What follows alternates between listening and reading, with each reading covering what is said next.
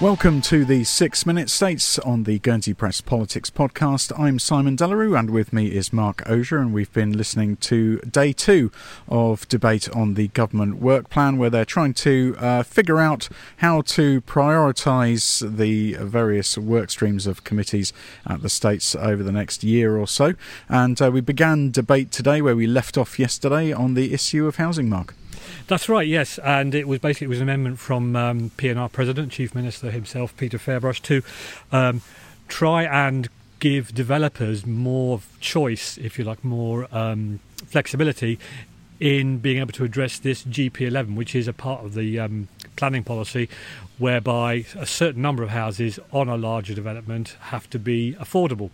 Um, at the moment, the way it works is if the developer is unable to sort of meet the needs uh, under the policy, there's three options they've got. One is to give the land to the GHA for them to sort of have it developed by somebody else, presumably. Um, other is to build the houses and give them to the GHA, and the third is to actually build these homes on another site completely. Now, at the moment, those three options are very much a pecking order. So if the developer can't do option A, then look at option B. If they can't do that, then they look at option C the the amendment as it was approved by the House will now give the developers a chance to, to pick any of those and go to development and planning and say, well, look, we don't want to do these two or we can't do these two. Can we do this one? Um, and I, I, think it just adds flexibility. There was some debate about whether or not it was a, a good thing to have in the first place, whether it was necessary. Um, but at the end of the day, members decided that, yeah, it was a good idea, give them some flexibility. We need the housing. So uh, it was approved. And uh, when we talk about um, affordable housing in that context, of course, it's not just um, building houses that are uh, a bit cheaper or at the lower end of the scale. It is um, those that will be uh, uh given over to the GHA for partial ownership or social housing, uh, hence their involvement. And um, th- those aren't the only categories that we may see now, because the next amendment that was debated was for another type of uh, affordable housing to be added into the mix.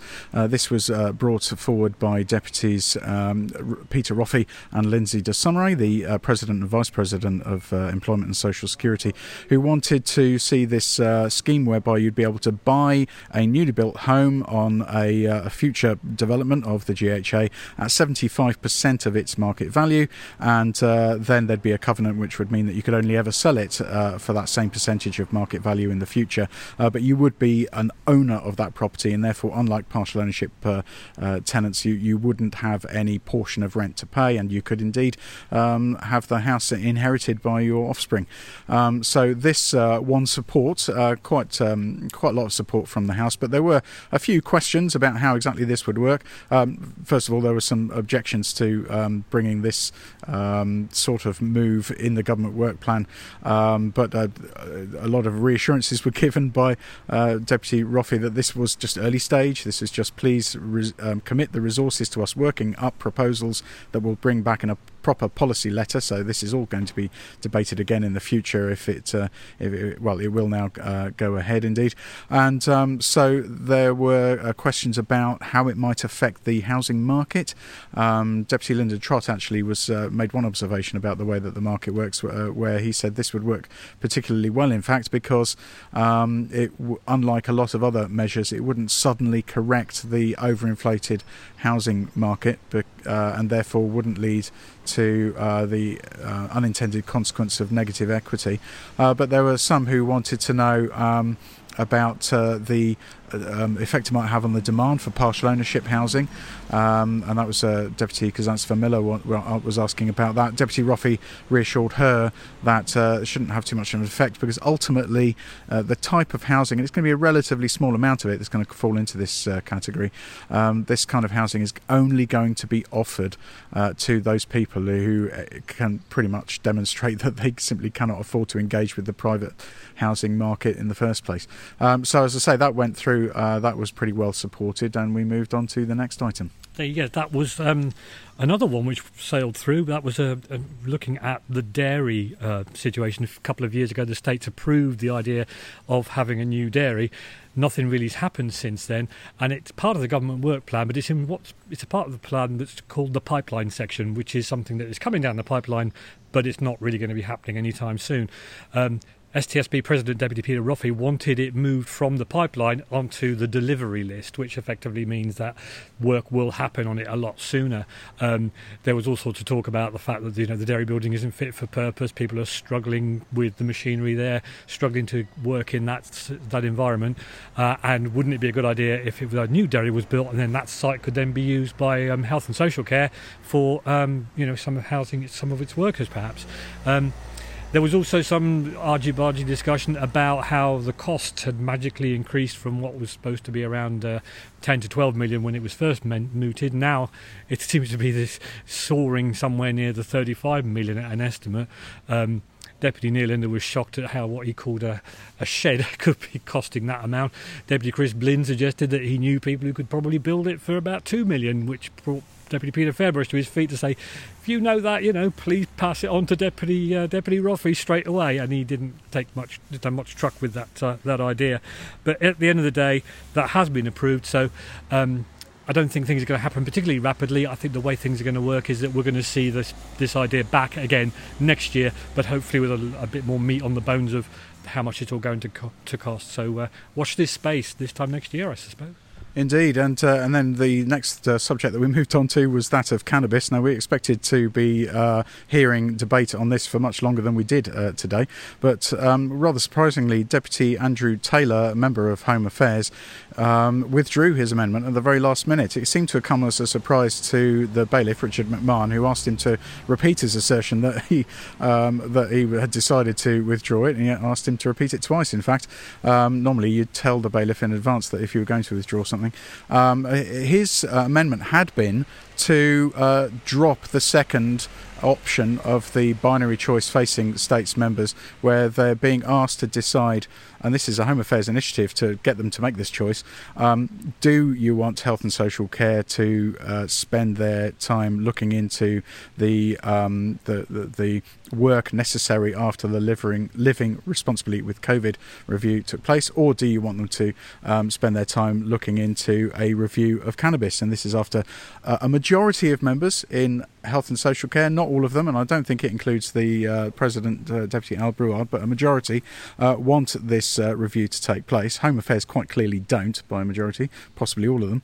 Um, but so, so it seemed rather surprising that this was pulled at the last minute, um, especially after an 11 page dossier of, of evidence had been uh, drawn up on behalf of the committee um, to back it up.